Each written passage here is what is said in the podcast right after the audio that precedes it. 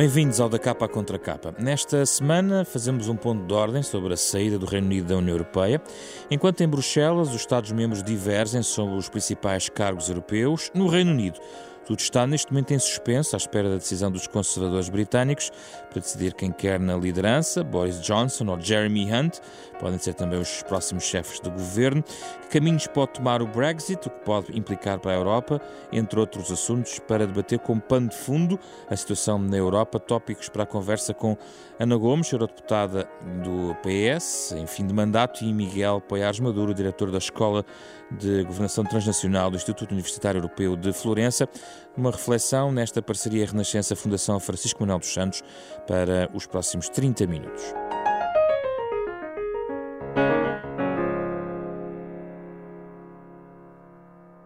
Muito obrigado pela vossa presença, é um gosto tê-los aqui no nosso programa. Uh, vamos começar pelo Brexit numa, num momento de, uh, de paragem. Confesso, e os ouvintes ouvirão isto também, se calhar com alguma surpresa, mas nós tivemos muitas vezes o tema Brexit alinhado, mas sempre o abandonámos porque a todo momento havia uma novidade que tornava o programa sempre desatualizado. Agora acalmou um pouco, porque está, estamos todos à espera também um pouco do que vai sair do Partido Conservador Britânico. Ana Gomes, mas o que é que já aprendemos até agora com este processo do Brexit? Apenas e só que os, os, britânicos são mais desorganizados ou menos planeados do que nós pensávamos no início? Bom, Uh, estamos todos a sofrer dessa uh, fatiga do Brexit, isso é claro em Bruxelas, falando com toda a gente. Uh, mas é verdade que o assunto não está resolvido e é da maior relevância para, para os britânicos, mas também para nós. Eu penso que houve uma evolução na opinião pública britânica. é preciso não, não, não esquecer que o referendo foi, ganhou por umas. Por uma margem mínima e que uma parte sensível da opinião pública britânica e designadamente uh, as camadas mais jovens votaram contra o Brexit. Entretanto, todo este processo cheio de, de convoluções uh, acabou por consciencializar mais gente e hoje há muitos cidadãos britânicos que reconhecem que nem sabiam o que é que estavam a votar e que votaram por, uh, por ser contra ou por, para expressar um ponto de vista contra o governo da altura uh, e não necessariamente sabendo das implicações. Conta-se até aquela história que no dia a seguir a, a, a ao voto, muita gente na Grã-Bretanha foi ver ao Google o que é que era isso da, da, da União Europeia. Hum. Uh, significativo de, de, de, que, de facto, as pessoas não percebiam as implicações. Eu acho que hoje a população britânica já percebeu, uh, mas há, uma, há um grupo de gente do Partido Conservador, mas também alguns do Partido Trabalhista, e esse é um dos dramas ali, que de facto alimentam a ilusão de que é possível voltar ao controle, get back control, dizem eles, e, uh, a pretexto de que, voltando às fronteiras nacionais, se conseguiria controle. Ora, isto é uma falácia, porque face aos uh, problemas dos desafios transnacionais com que hoje estamos confrontados, desde os aspectos da segurança, o que, é que era a Grã-Bretanha sem, por exemplo, a segurança de fronteiras da França, por parte da França, uh, uh, às questões, de, por exemplo, da governação a nível global, o digital, na era digital, as questões do, do, das alterações climáticas, em que, obviamente, nenhum país sozinho vai fazer a diferença e vai sobreviver. Precisamos mais do que nunca da União Europeia. Mas a questão a fazer com esse desencanto ou essa tomada de consciencialização uh, tardia é que já houve um referendo. E Já houve um referendo, mas os referendos, tais como as eleições, não ficam cravados na pedra. Uh, ao... Mas isso é um argumento. Um não, mas argumentos... é, um, é um argumento completamente. Uh, uh, que é uma falácia, porque. então, então votávamos uma vez e não votávamos mais, que é durante quantos anos? 50 anos? Também há o argumento não. ao contrário. Vamos fazer referendos até dar o resultado mas que queremos. Votámos regularmente, aos 4 aos 4, aos 5 anos, exatamente porque a opinião pública, o, o, o, a vontade do povo vai mudando consoante a informação. Portanto, essa ideia de que uh, é preciso cumprir o Brexit é uma das, uh, uma das ideias a que se agarram Sim. os hardliners do Brexit. Mas uh, a sensação que há em, em Bruxelas neste momento, devo dizer-lhe, relativamente à perspectiva de Boris Johnson vir a ser o próximo primeiro-ministro, é que é um, que é um tipo, como toda a gente sabe, volátil, uh, oportunista, uh, trapalhão, é que ele vai ganhar o concurso interno no, no Partido Conservador é para ser primeiro-ministro, é tudo, tudo indica. indica. Com, na base de uma, de, um, de uma campanha pró-Brexit e depois no poder vai acabar por trair isso. Os meus colegas britânicos que voltaram ao Parlamento Europeu, não é? Aqueles que foram reeleitos, Uh, estão perfeitamente convencidos que vão lá ficar, porque uh, à medida que se for, nos formos aproximando da data. E, e, também do Labour? Sim, de ambas sim, as fações? Sim, estão convencidos que vão lá ficar. Porquê? Porque eles acham que cada vez mais, ao aproximar-se a data de outubro, uh, mais mas então a classe política britânica encontrará todas as desculpas para de facto não sair.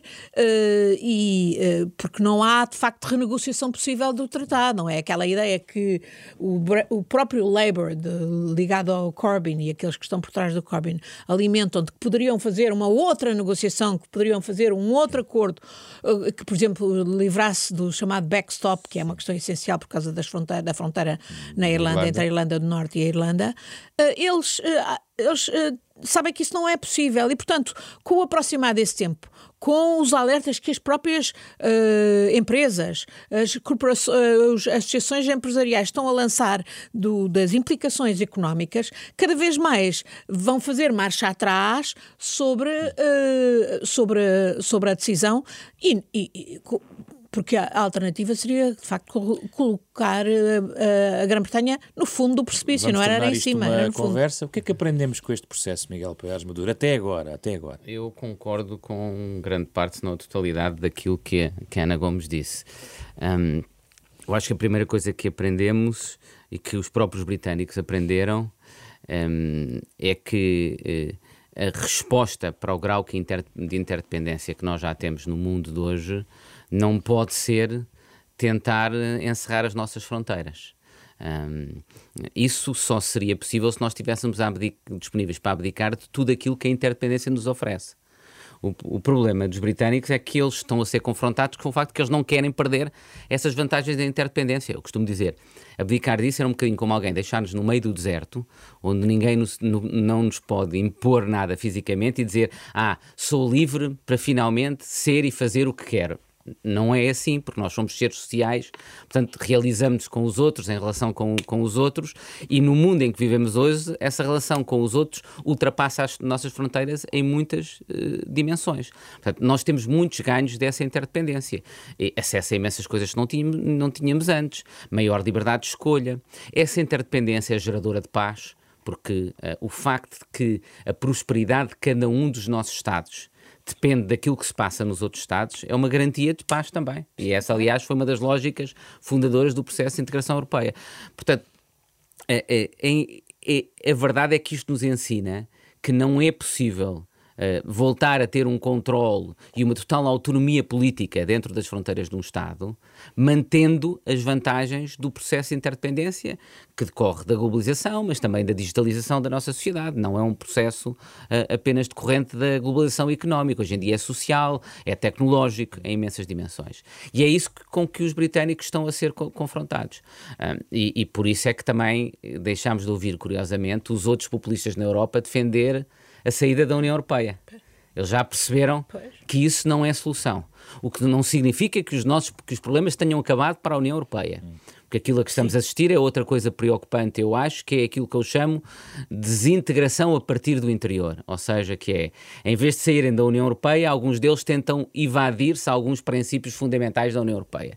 Aquilo que está a acontecer na Polónia, na Hungria, em Malta, na Roménia, na Eslováquia, com uh, uh, evasões, no fundo, a tentativa de escapar e de, de, de, colocar em causa princípios fundadores da União Europeia ao nível do Estado de Direito, da, da democracia. E fragmenta as próprias famílias políticas tradicionais. Sim, fragmenta as próprias se pode ver depois na representação eleitoral e no hemiciclo. Esse é outro, outro, outra das coisas que Não estamos a aprender. suficientemente, do meu ponto de vista. Essa é outra das coisas. Pode, pode, essa é uma visão otimista, que se calhar a, a, realidade política e a organização política que temos necessitava talvez de alguma. Uh, também está um bocadinho, como eu costumo dizer, no futebol, cartelizada, e portanto, se calhar a única forma de, de descartelizar, de combater estes cartéis políticos também é. é mas tem, tem custos, e estamos a assistir, sobretudo se os movimentos políticos que crescem são movimentos radicais, que é aquilo que temos assistido.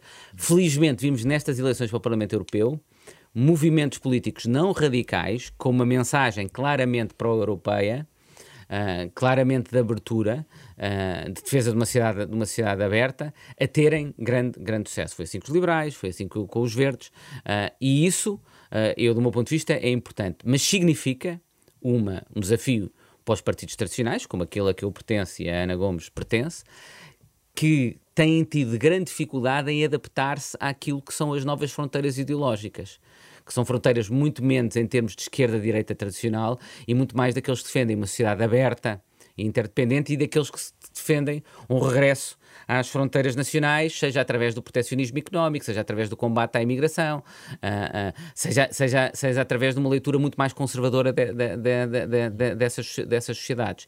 Os partidos tradicionais têm dificuldade de adaptação a esta, a esta nova realidade. Porquê? Porque o seu eleitorado sociológico tradicional, ele próprio está dividido sobre estes temas. E daí que a forma como os partidos tradicionais têm reagido em muitas circunstâncias é, no fundo, através de uma ambiguidade política não tomando uma posição clara. Aliás, basta ver que no Reino Unido é os próprios conservadores, mas sobretudo ainda mais nos trabalhistas, Vem a divisão é enorme. É exatamente o que eu ia notar. É, essa divisão é. é essa, Aliás, essa divisão há, é... uh, havia um, um colega meu britânico, conservador, que perdeu o seu lugar, que ainda esta semana me dizia muito contristado que hum, achava que não tinha espaço, ele ainda por cima é de origem uh, paquistanesa, que não tinha espaço para viver na, na Inglaterra de hoje, onde ele nasceu uh, ia à procura de ir para o outro lado do, do mundo ou da parte do mundo trabalhar e dizia-me: porque tu não vais ter mais o Reino Unido. Se o Brexit vai por diante, tu vais ter o Reino desunido. Porque uma das consequências vai ser a fragmentação do próprio Reino Unido. Isso é uma Mas das eu, coisas eu que. esse problema acho que vamos ter independentemente de o Reino Unido sair ou não sair. Eh, eu escrevi um artigo já aqui há alguns meses em que dizia que, do meu ponto de vista, eh, a solução mais natural a que iríamos chegar era a permanência do Reino Unido. Na altura uhum. ainda poucos defendiam isso. A minha lógica era simples: é que as condições políticas internas do Reino Unido que conduziram ao Brexit são as mesmas que tornavam impossível um acordo quanto à forma do Brexit. Sim, porque eles e, dependem do mercado único, absolutamente. A, economia do, e, portanto, do Reino Unido depende do mercado essa único. Essa incapacidade política de encontrar uma solução quanto à forma do Brexit iria levar, no fundo, a que a questão se, se colocasse de novo. Uh, e eu aí concordo totalmente com, com Ana Gomes. Quer dizer, sim, concordo com a ideia. Eu, eu, não, não há um, uma democracia que não permite mudar de opinião, deixa de ser uma democracia. É? Portanto, a democracia, por definição, exige a possibilidade de mudar de opinião. Agora, é verdade que tem de existir alguma, ah, do ponto de vista político, algo que permita à autoridade política, que dê uma autoridade política, uma credibilidade política, a ideia de vamos voltar a submeter isto a uma nova decisão. Eu acho que isso vai acontecer em breve através das ele de eleições legislativas Sim. no Reino Unido. Uma espécie de segundo referendo. Seja, é, é, Sim, são as eleições, mas que no fundo falem como um segundo referendo. Como um segundo referendo. O que eu acho que vai acontecer é que o Boris Johnson vai tentar uh, uh, e vai agravar do ponto de vista negocial Uh, e ter uma tática muito mais agressiva do ponto de vista negocial, uh, que vai ameaçar com o hard Brexit, Uh, isso também podemos falar Embora disso. o Parlamento criar... Britânico tenha votado no sentido de várias vezes de disso não poder acontecer. Mas é, mas é esse mesmo que eu, que eu acho que vai acontecer: é, é que ele vai entrar em conflito com o Parlamento. E depois vai haver ali uma escolha que é ou, ou ele tenta, uh, uh, no fundo, que se chega ao hard Brexit quase como facto consumado uh, ultrapassando o, o, o, Parlamento, e portanto, mas isso cria uma crise constitucional Sim. no Reino Unido, onde o Parlamento Sim. é talvez o princípio mais fundador da democracia britânica, é a soberania parlamentar. E portanto, eu não acho que ele vá conseguir fazer isso, nem que acabe por querer correr esse risco, e portanto, ele não conseguindo fazer isso, e o Parlamento não o deixando de fazer o hard Brexit, a única alternativa é eleições. E essas eleições vão ser depois eleições em primeiro lugar, e desde logo, sobre se deve ou não fazer um segundo Claro. Brexit.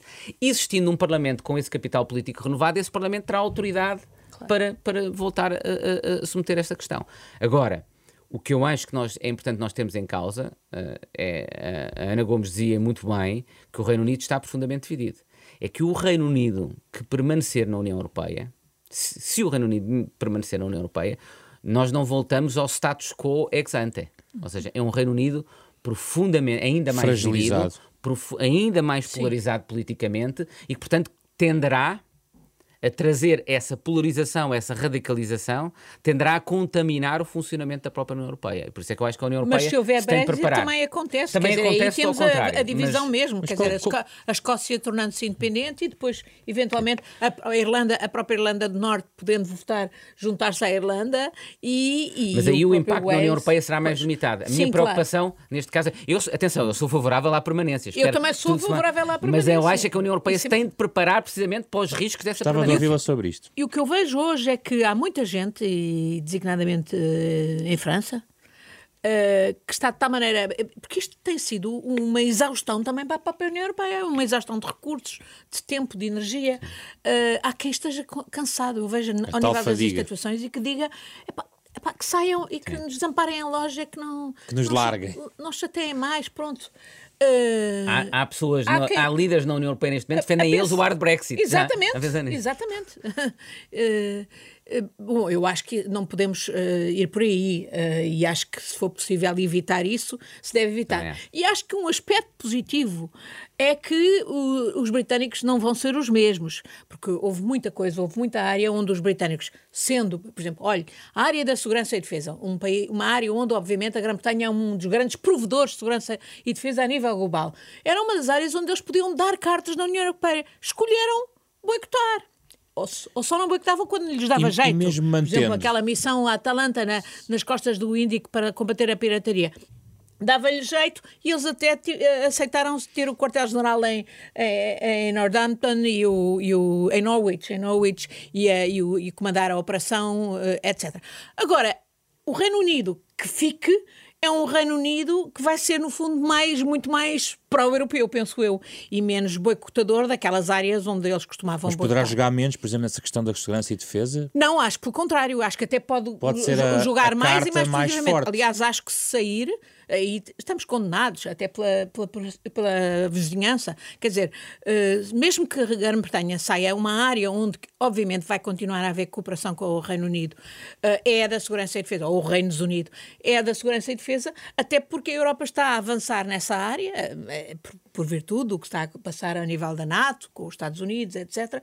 E, portanto, é uma das áreas onde o Reino Unido não pode prover a sua segurança exclusivamente sem alguma articulação com a própria União Europeia. Portanto, Embora se o Reino Unido sair de forma de hard Brexit, isso vai tornar todas as outras mais- mais complicado e muito complicadas. mais- é Se- todos os se significa que, por exemplo, que eles não assumirem sequer as responsabilidades financeiras que têm, que são para o futuro, mesmo não pertencendo à União Europeia, por exemplo, relativa aos funcionários britânicos, na União Europeia, tudo isso, isso vai tornar extremamente difícil qualquer outra E, forma assim, de e este cooperação. argumento de mantendo-se o Reino Unido e o impacto que terá também na própria União Europeia, que era um dos argumentos aqui Eu penso que eu- Carrasco é Maduro. Um, é um é- será positivo porque, como lhe digo, acho que eh, é bom, é, é fundamental ter o Reino Unido por todas as razões eh, e será um Reino Unido menos boicotador naquelas áreas onde o Reino Unido costumava Está boicotar. otimista. Eu, eu acho que Aí- aí a Ana Gomes está um bocadinho otimista porque eu temo que, que eh, eh, o grau de polarização e radicalização da política interna no Reino Unido acabe por dificultar muito esse papel positivo do Reino Unido na- no seio da União Europeia.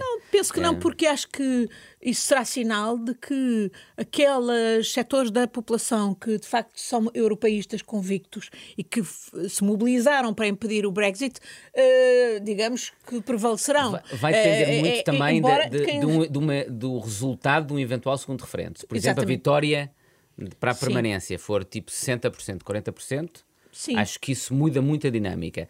Se a vitória para a permanência for eh, eh, de um, dois pontos de percentagem, Não, eu pensei que a própria Aí União Europeia estamos- terá muito menos será muito, tolerância. muito, muito- terá muito menos tolerância para os opt-outs e os boicotes britânicos do que no passado. Uh, de- depois, de, digamos, desta questão estar resolvida. Mas eu também tenho esperança que uh, se consiga evitar o Brexit. Mas os eurocéticos eleitos lá continuarão, porque têm mandato no Bom, Parlamento mas, Europeu. Mas, ouça, mas os eurocéticos não são só britânicos. Não, não, mas no caso dos britânicos, uh, pode haver um segundo não, referendo temos, na capa de uma legislativa que muda a relação não, de forças. No Parlamento Europeu nós temos, sempre, temos tido, e é com força crescente, setores eurocéticos que não são sequer só britânicos, não é? Se claro. calhar muito piores que os, que, o, que os britânicos são que são normalmente, pelo menos, democratas, são, por exemplo, uh, uh, grupos uh, de, do género de, representam forças como a de Orbán ou de Salvini, ou a AfD alemã, que agora entra também pela primeira vez no Parlamento Europeu. Agora, apesar de terem crescido em número, eles estão, não cresceram tanto como alguns previam, não é? Não foi uma, uma maré como Isso é uma previam. boa notícia, na É boa, uma boa notícia.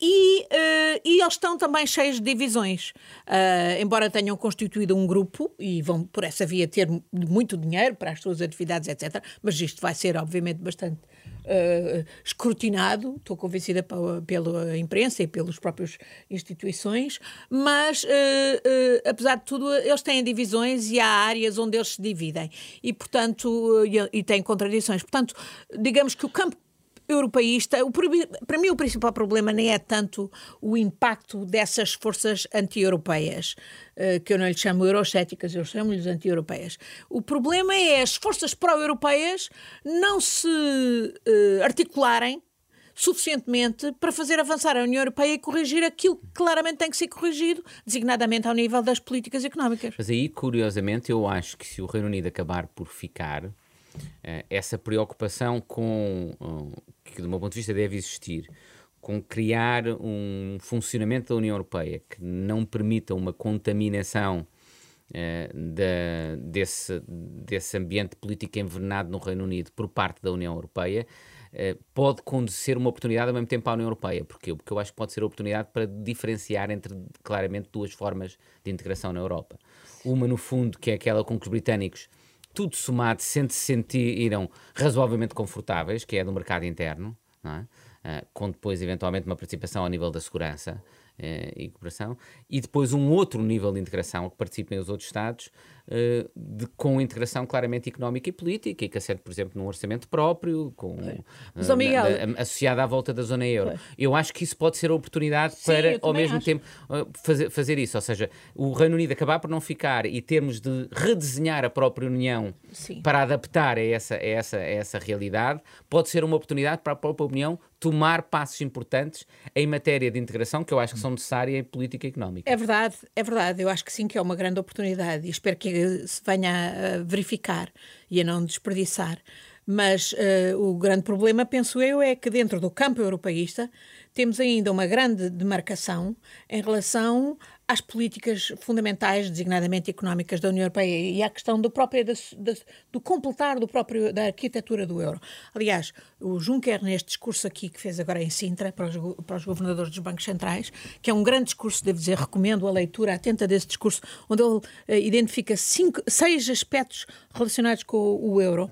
Uh, e onde, entre um, um, dos aspectos que ele diz é que as regras não podem ser estúpidas. As regras têm que admitir flexibilidade e, sobretudo, permitir a adaptação àquilo que serve os cidadãos. E isto era a propósito, por exemplo, das políticas neoliberais que foram aplicadas uh, na sequência da crise financeira uh, de forma cega, com aquela visão ordo ordo, uh, uh, ordoliberal, não há esse neoliberal no dos alemães. da zona euro. Exatamente, e ele diz, não é só isso, todas essas políticas, e ele, ele, ele explica como isso foi estúpido, aliás, ele, ele vai à Gênese, vai ao, ao Pacto de Estabilidade e Crescimento, que em 2003, 2004 foi, foi violado pela França e pela Alemanha, a Comissão quis aplicar regras e não conseguiu aplicar regras, foi a tribunal. E depois o tribunal deu uma, uma resposta, eh, uma, uma decisão salomónica, e depois vem a resposta uh, ordo-neoliberal à crise financeira com medidas estúpidas como aquelas que eram aplicadas aqui em Portugal, ou na Grécia, ou em Espanha,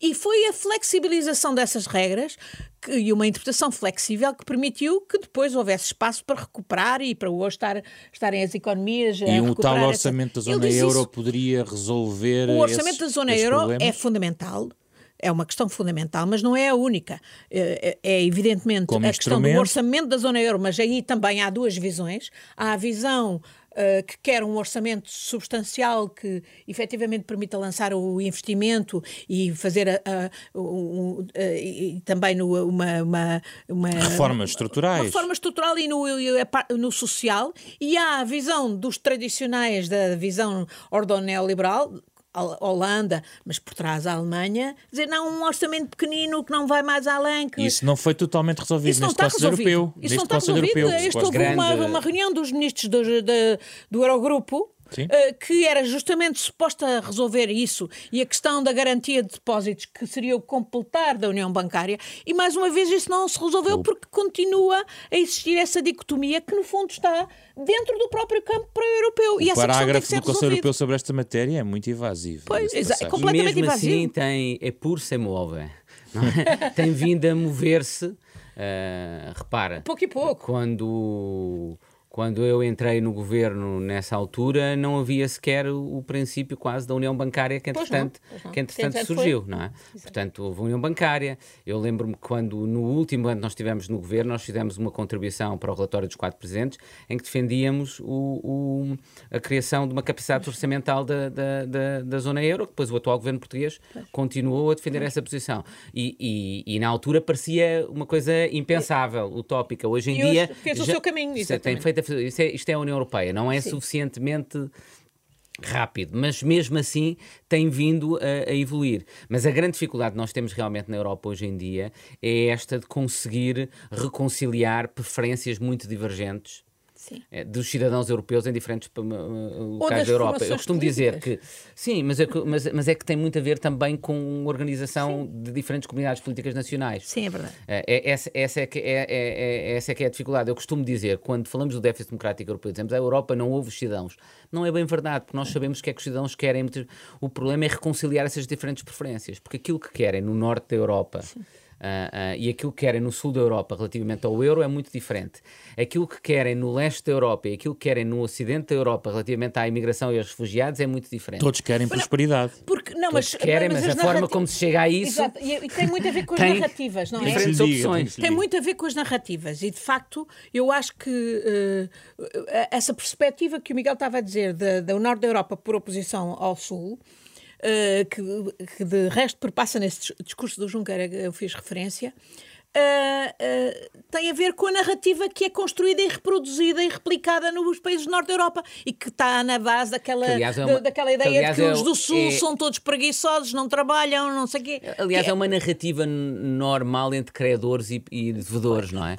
Os devedores muitas vezes acham que foram os credores que lhes fizeram o crédito excessivamente fácil e que isso levou ao endividamento, e os credores acham que foram os devedores que não foram irresponsáveis. E no fundo, é, é, é, é ambas as coisas são verdadeiras, não é? Pois, mas e era isto que nós precisávamos, o... mas é muito difícil. Exato. Uh, mas como diz o, o João Kerr, para o euro, que é muito mais que um instrumento económico, é um, um instrumento político fundamental da construção europeia para o sustentar e para o completar, essa questão tem que ser resolvida. Essa questão, e é de facto a questão que também, no fundo, está por trás destas dificuldades do Game of Thrones, portanto, da, da distribuição dos postos. Eu estou convencida que boa parte da, da, da insistência alemã por pôr é presidente da comissão aquele senhor Weber, que obviamente não tem perfil nenhum para aquilo e, tem, e com razão é rejeitado por eh, todos os outros grupos políticos eh, digamos, do, do mainstream para o europeu, é porque, em última análise, a Alemanha quer, está a fazer a jogada para sacar o lugar do, do BCE, do Banco Central Europeu. E isso, devo dizer que se, Mas se aí não haverá uma oposição. chamado Jans Weidmann eh, se sentar no Banco Central Eu, Europeu... Acho, estamos, acho que é preferível, claramente, todos, senhor, seja o Sr. Weber, Presidente da Comissão Europeia. acho que, não, eu para acho, países como Mas nós, neste momento já agora os cargos... Eu acho que um, tipo, um sujeito como o Weidmann, que teve as posições mais inacreditáveis uh, durante, em todas estas crises, no Brexit, na, na perspectiva... O Weidmann, para os ouvintes lembrarem, é o Presidente presidente do, do Banco, Banco, Central, Central alemão, alemão, e é um dos e candidato da... a presidente do Banco Central Europeu. Uh, enfim, não, não, não Mas isto torna-se mais difícil o exercício porque mas... no tal campo europeu agora já não é só uma conversa de, de, de, dos socialistas, dos social-democratas, é também os liberais e até os verdes. Que não, não, não é mais difícil, é, é mais, até talvez haja oportunidades de, de, a dificuldade é que eu acho que há três, congregações positivas. Há, há três uh, coisas que vão ter de ser reconciliadas, do meu ponto de vista. A primeira é que tem de haver uma distribuição equilibrada de acordo com o peso político destas três forças políticas. É? E uh, também dos verdes, que uh, Eventualmente muito. verdes com liberais, com, com o Partido Popular e com, com o Socialista de um lado.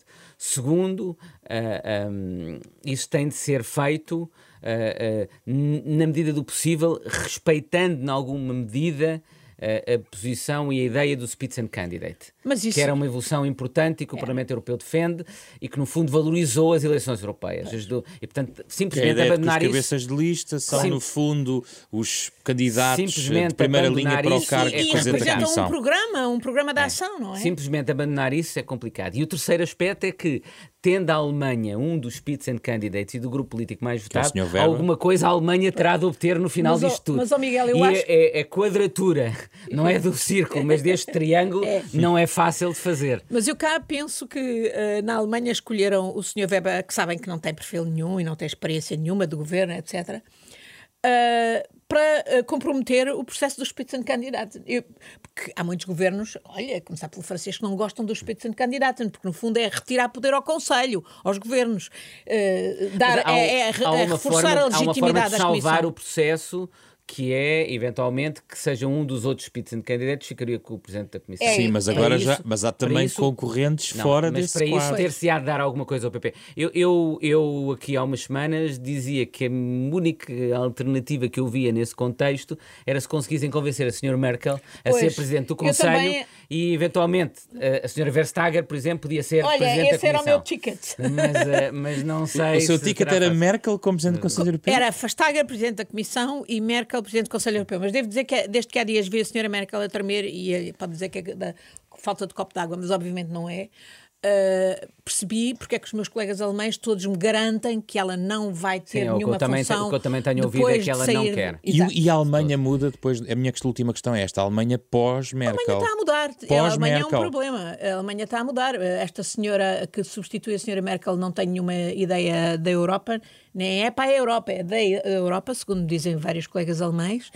Não tem, portanto, a sensibilidade com todas as suas hesitações que a senhora Merkel indiscutivelmente tinha, uma também, também ganhou. É preciso, se nós recordarmos da Merkel no início, também nos citava. Sim. Então, por contraposição com o Hamilton Kohl... Doutora Ana Gomes a defender a doutora Mer um... é verdade, Angela é Merkel ao fim destes anos eu todos. Também, eu também ouvi os mesmos receios muitas que... vezes critiquei-a numas coisas e defendia noutras. Olha, por exemplo, em relação à atuação dela em relação aos refugiados em 2015, eu sempre a defendi. Foi aí que ela, se calhar, ah. ganhou um lado da Europa que não, não estava propriamente eu, eu do lado dela. Eu acho que ela é europeísta, até porque ela sabe bem o valor da Europa, tendo ela vivido fora da Europa, fora de um, Como um vindo da Alemanha democrático de vindo da, da, Alemanha de Leste. Acho que essa experiência é marcante, obviamente. Mas como é que será a Alemanha uh, sem Merkel? Ou... Porque não, foi uma personalidade muito marcante nos últimos anos. Não, a mim o que me preocupa mais, ainda hoje vinha a ler, por exemplo, é neste momento, já até há, há candidatos, há, presidentes de, de, câmaras de algumas uh, cidades na Alemanha que têm que ter proteção reforçada eh, porque estão sob ameaças de morte de, de forças nazis. Uh, é a própria violência. Uh, uh, que está a, Essas surgir, forças não é entraram, só contra refugiados, entraram é para contra os judeus, é contra... É, é, terrível o que está a passar em alguns países da Europa Mas também Central. estamos a assistir a uma reconfiguração interessante. Eu acho que vai ser Uh, interessante ver o que é que se vai passar com, com o Partido Popular. A atual a nova líder não parece gerar muita confiança. Já se fala da possibilidade dela ficar como líder do partido e apresentarem um candidato diferente a, a chanceler. Uh, ah, um, não é claro? Entretanto, o próprio Partido Popular na, na Alemanha tem tido novidades interessantes. Há alguns estados, há um estado, por exemplo, em que está em coligação com os verdes. Não se, o que é a Alemanha tem é os verdes, é a subida é, dos é, verdes na Alemanha, sem dúvida. E os verdes transformaram-se num partido que eu devo dizer muito interessante na Alemanha, é um partido com uma componente Sim. Hum, parte liberal, parte com uma preocupação muito grande, muito europeísta. E, e, e portanto... com uma preocupação também de integridade, coisa que infelizmente não, não têm uh, nem o PPE nem o, o, o Partido Social Democrata. E é por isso que estão a, a descer, Sim. ambos, não é? E mas ambos convergem na ideia de uma necessidade de um Presidente do Conselho Europeu de perfil elevado. Mas, eu, mas repare, eu acho que o Spitzenkandidat, e eu sou a favor do processo do Spitzenkandidat, porque acho que justamente aproxima os cidadãos e responsabiliza, não é? Uh, mas esse processo precisava de ser complementado com a ideia que também muitos defendemos no Parlamento Europeu, eu fui uma delas, a ideia das listas transnacionais. É isso, por exemplo, que se agarra o Macron hoje para recusar o Weber hum. e diz, e ele diz e com alguma razão, ele não, ele não recusa o Weber por ser do PPE, ele recusa o Weber por ser quem é, por não ter a experiência que ele acha que tem que ter. Uh, e por isso Mas até se admite lá. a hipótese Barnier, que também pois, é do PPE. Mas eu, eu, acho difícil essa Mas é difícil. Ele já se expôs tanto a atacar que se depois fosse recompensado dessa forma tão direta, acho que seria complicado, mas não excluo nada, quer dizer. Eu ainda então, tenho e a, a senhora Vestager aí pode ganhar alguns eu, pontos. Exatamente, Na União eu acho que sim, é como que no futebol, Vestager, previsões é. só no fim do jogo. Não, mas eu acho que sim, que o, o no fundo o Weber, se o, o, os socialistas e, e, os verdes e os liberais opõem-se ao Weber. Timmermans, o, o Timmermans, por, por, oposição, também está excluído. E, na minha opinião, também não. Barnier é uma carta Portanto, de, de a, Macron. A Verstager é a, a Spitzenkandidat, ou a Ska Keller do, dos Verdes, são, são duas mulheres. Aliás, acho que é a altura, de facto, da Comissão ter uma mulher à frente. Acho. As, pela experiência que eu tive que, uh, Vestager no marcou Europeu, muito, Vestager, muitos é uma pontos ao longo de, cheia de capacidade de decidir. Na minha opinião, ela salvou a Comissão Juncker logo no princípio, quando foi atrás, disse à Irlanda que fosse buscar o dinheiro que tinha feito poupar à, a Apple. À, Apple e a outras grandes empresas em, em, em, em impostos não cobrados. Uh, é uma mulher com pouco a capacidade de independência em relação à Sim, França e à Alemanha. Ainda agora. Aliás, e agora é possível que isso a penalize neste exatamente, momento. Aliás, dizem que a razão porque o, o Macron se, op, se uh, opõe à Fastager é porque ela boicotou o projeto de fusão da Alstom hum, com a Siemens em nome da dos grandes campeões europeus, que na realidade são campeões franceses e alemães, Exatamente. que é o em problema nome que dos, isso, do que interesse dos consumidores tem. e, portanto, da concorrência. Portanto, é uma mulher com coragem, é uma liberal dinamarquesa mas uma liberal social liberal. E é uma mulher eu devo dizer que as relações que tive com ela fiquei com uma excelente e no impressão. Conselho Europeu já agora já percebi que Vestager também podia ser uma, uma boa solução. Acho que... hum, não bem não tem bem não não não, não, não, não. eu estou a dizer a sua opinião sobre o Conselho Europeu já que Vestager se calhar ah. na sua opinião podia ser uma boa presidente de comissão. da comissão no Conselho Europeu, não, não, neste momento, eh, a minha hipótese original teria sido a Merkel, mas acho que a Merkel não, não aceita Mas tem que ter todo. um perfil elevado. Uh, não, tem, tem, que ser, um a tradição no Conselho Europeu é que é. seja um ex-primeiro-ministro um ex ou até um dos atuais Uh, Por isso é que se falou António Costa. Sim, com certeza. António Costa só não é se não quiser, mas não, não quer porque tem depende aqui o... depende do equilíbrio entre as famílias políticas, não é? Do que, é que, interno, do que é que calhar ao Partido, ao, ao Partido Socialista. Uh, Eu só espero portanto... é que não seja, que não vão buscar um, um, um sujeito desqualificado que um, que um dia destes vai preso, que se chama Joseph Muscat. Não estou a dizer isto por acaso, porque uh, correm rumores que... Do que, o ex de Sim, Malta. O, Malta. Malta. Não, espero que não. Espero bem que não, isso era a desgraça total da Europa. Bom, estamos no final da nossa conversa. Como sempre, pedimos aos nossos convidados que nos possam trazer, sugerir algo para os ouvintes poderem desenvolver as sua, suas leituras ou o seu interesse por estes temas, a questão da Europa, a questão do Reino Unido. Entretanto, foram pensando no assunto, Miguel Poiares Maduro? Eu sugeria dois livros, um pouco na mesma lógica. O primeiro chama-se As Origens da Política, de um uh, arqueólogo italo-americano uh, chamado Jorge Bucellati.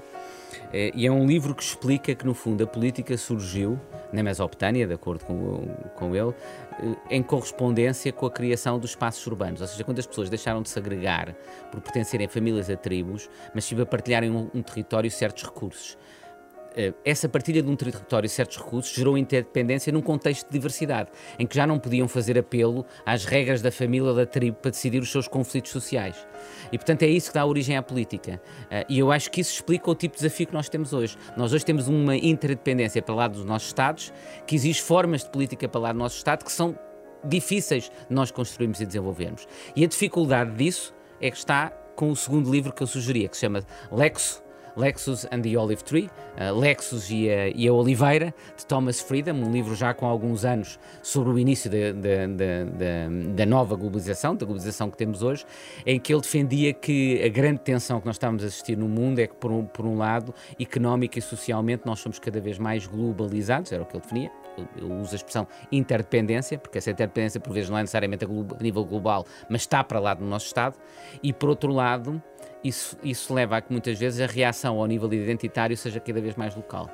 Uh, e essa identidade, que esse reforço das entidades locais, torna por sua vez difícil essa construção das formas políticas que essa interdependência para lá do Estado nos exigem. Ana Gomes, sua sugestão? A minha sugestão uh, é de lermos um, um, as investigações de um grupo de jornalistas que se uniram para nos dar as chamadas Forbidden Stories, histórias proibidas e em particular as últimas eh, relacionadas com o lado mais, uh, mais pernicioso da indústria mineira, uh, em que há cidadãos e, em particular jornalistas mortos por, por, por tentarem expor as perversões do lucro.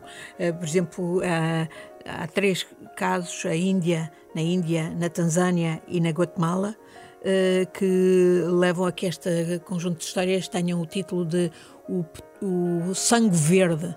Uh, eu acho que é muito importante na altura em que nós estamos a repensar uh, a governança do planeta para fazer face às alterações climáticas.